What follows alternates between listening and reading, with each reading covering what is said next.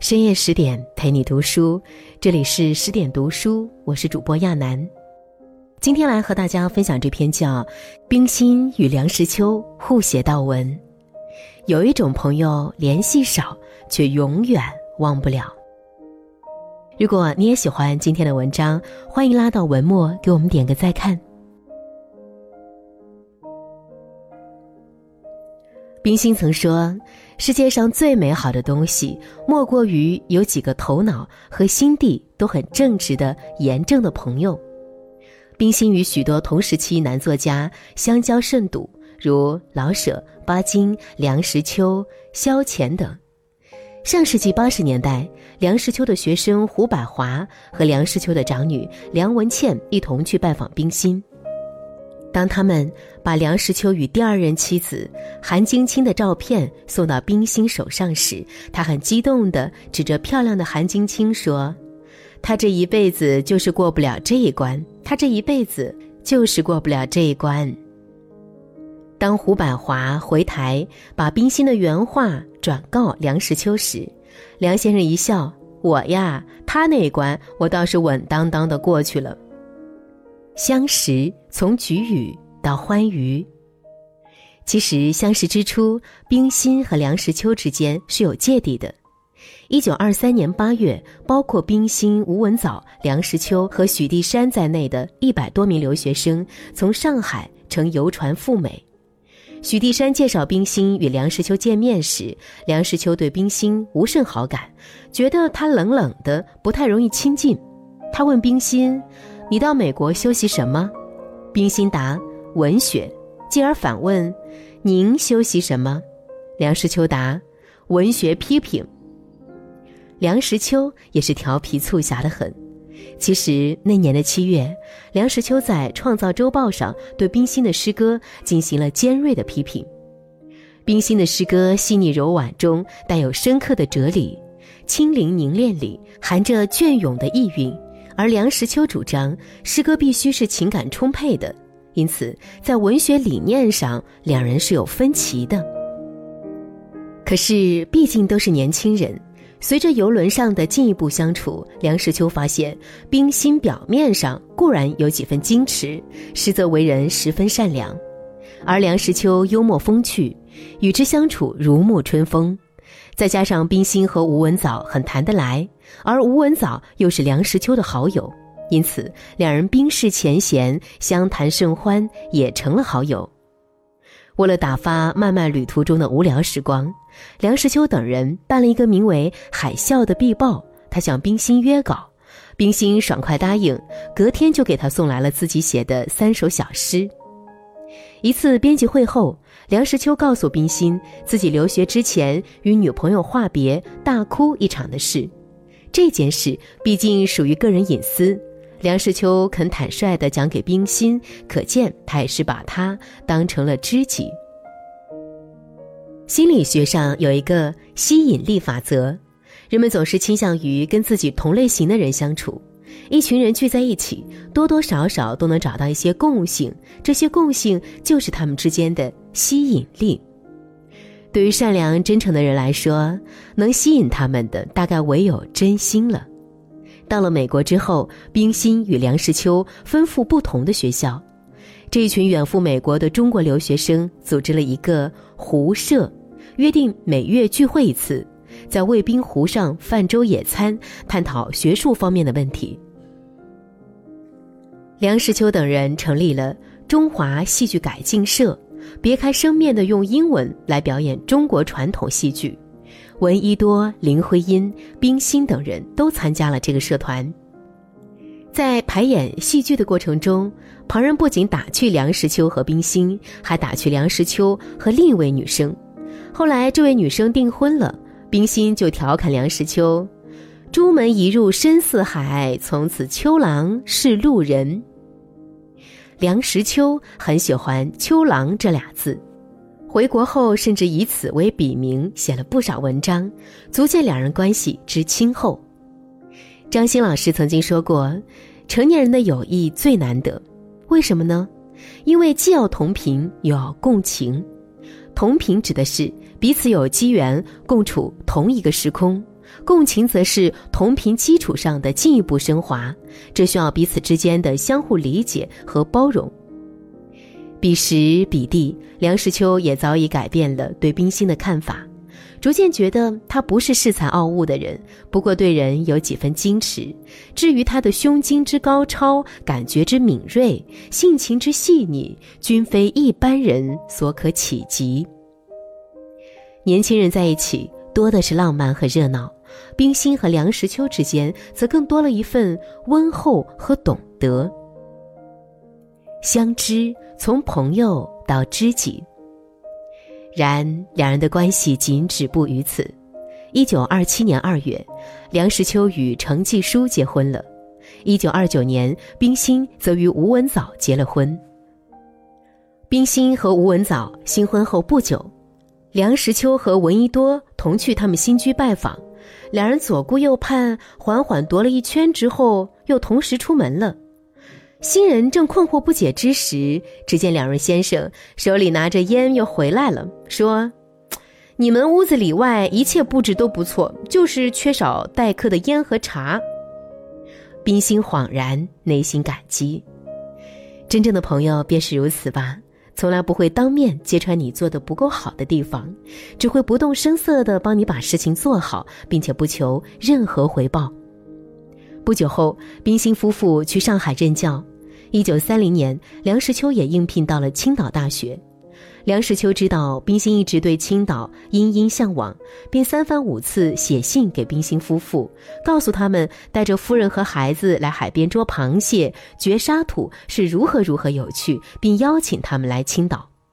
但此时的冰心身体一直抱恙，常周期性呕血，缠绵于病榻之上。去青岛小住的夙愿终究未能实现。人生这趟列车，有人上也有人下，年轻时候无话不谈的朋友，也常因为结婚有了孩子而渐渐疏远，终至陌路。但也有一些朋友，即便很少见面，也依旧宁静淡远，再次相逢，感情依旧不变。1937年，日寇侵华，北平陷落，梁实秋来到昆明，后又转重庆。1940年，冰心和吴文藻也来到了重庆。冰心夫妇住在歌乐山上的屋子，四四方方，他取名钱炉。此地虽简陋，然谈笑有鸿儒，往来无白丁。梁实秋、老舍、巴金、郭沫若等人就常去造访。冰心如此描述那段时光：夜中一灯如豆，也有过亲戚的情话，朋友的轻谈，有时雨声从窗外透入，月色从窗外进来，都可以为日后追忆留恋的资料。有一次，梁实秋途经歌乐山，去城里办事，没来得及下车造访钱炉。冰心知道此事后，写了一封信给梁实秋，驳称道：“你近来如何？听说曾进城一次，歌乐山竟不曾停车，似乎有点对不起朋友。”这便是朋友之间最好的相处之道。你同我说真话，我与你诉衷肠；你对我坦诚相待，我与你情真意切。彼此之间不因迎合而矫揉造作，也不因讨好而虚与委蛇。如此相处，无需顾虑，也无需防备，这样心才不会累，关系才长远。梁实秋在重庆的居所名曰雅舍，因他天性开朗风趣，常是高朋满座。1941年1月5日，一帮朋友给梁实秋过40岁生日，梁实秋让冰心题字，冰心略一思索，一挥而就：“花有色香味，人有才情趣，三者缺一，便不能做人家的一个好朋友。我的朋友之中，男人中只有石秋最像一朵花，虽然是一朵鸡冠花，培育尚未成功，石秋仍需努力。”众人抚掌大笑乐。在风趣的梁实秋面前，温婉的冰心骨子里的那点俏皮展现得淋漓尽致，而梁实秋也很珍惜冰心的这幅题字，去台湾后一直带在身边。抗战后，梁实秋一直有恍然不知所终之感。冰心写信安慰他，你能吃能睡，茶饭无缺，这8个字就不容易。作家瑞卡斯说，世间最好的默契，并非有人懂你的言外之意，而是有人懂你的欲言又止。人这一生最幸福的事情，大概就是遇到一个懂我们的人，他理解我们欲言又止背后的沉默和孤独，他懂得我们开朗外表掩藏下的彷徨与苦痛，这一切他懂，他感同身受。人生得此知己，夫复何求？相扶从此生到来世。抗战结束后，梁实秋一路辗转，最后去了台湾。1951年，冰心夫妇回到了北京，三人之间隔了一条浅浅的海峡，谁知这一隔竟是永生不复得见。世事匹离，时局动荡，人间万象都是友情的试金石。1969年，梁实秋得到消息说冰心夫妇已经亡故，他悲痛不已，写下悼文哀冰心。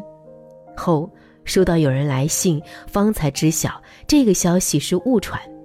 梁实秋惊喜之余，深悔孟浪。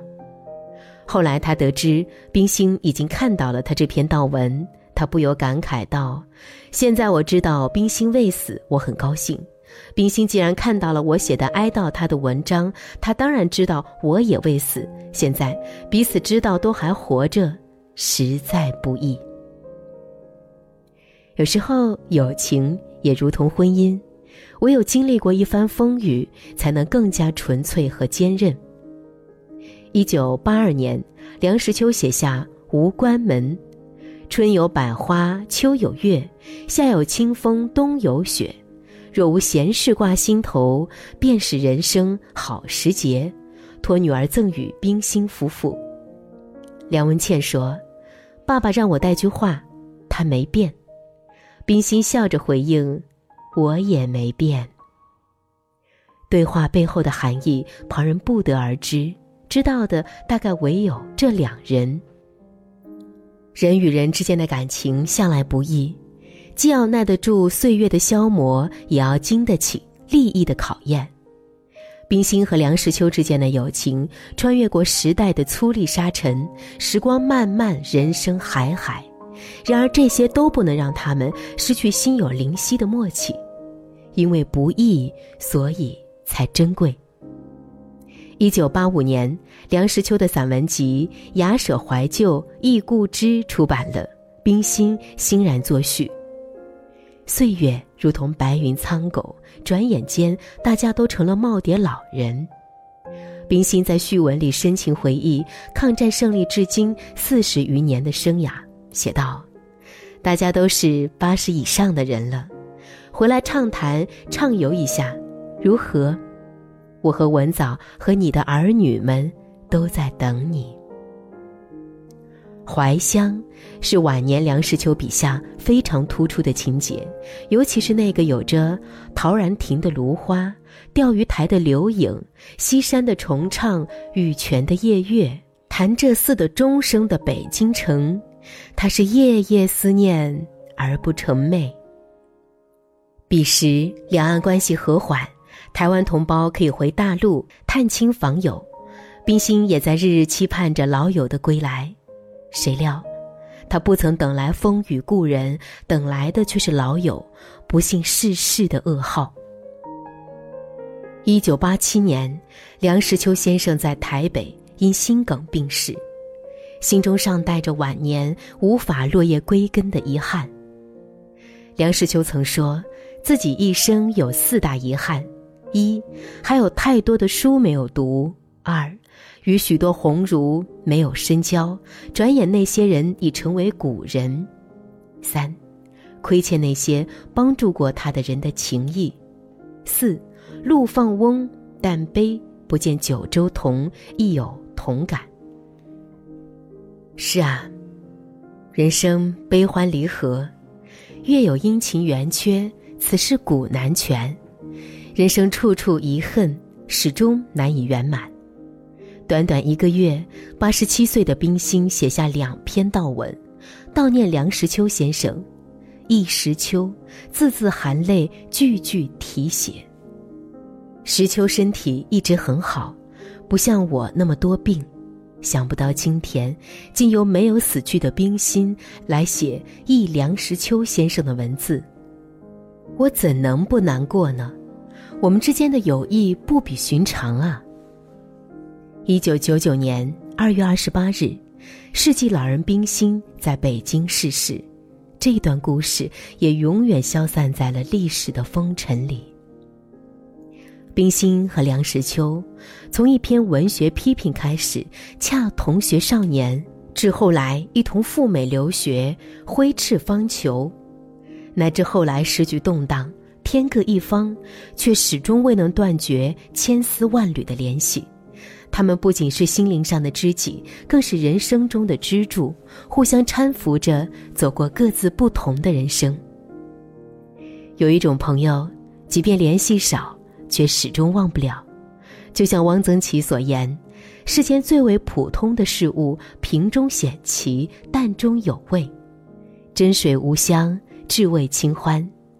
真正的友谊就像那一杯清远甘甜的茶，时间愈久，愈是醇香绵长。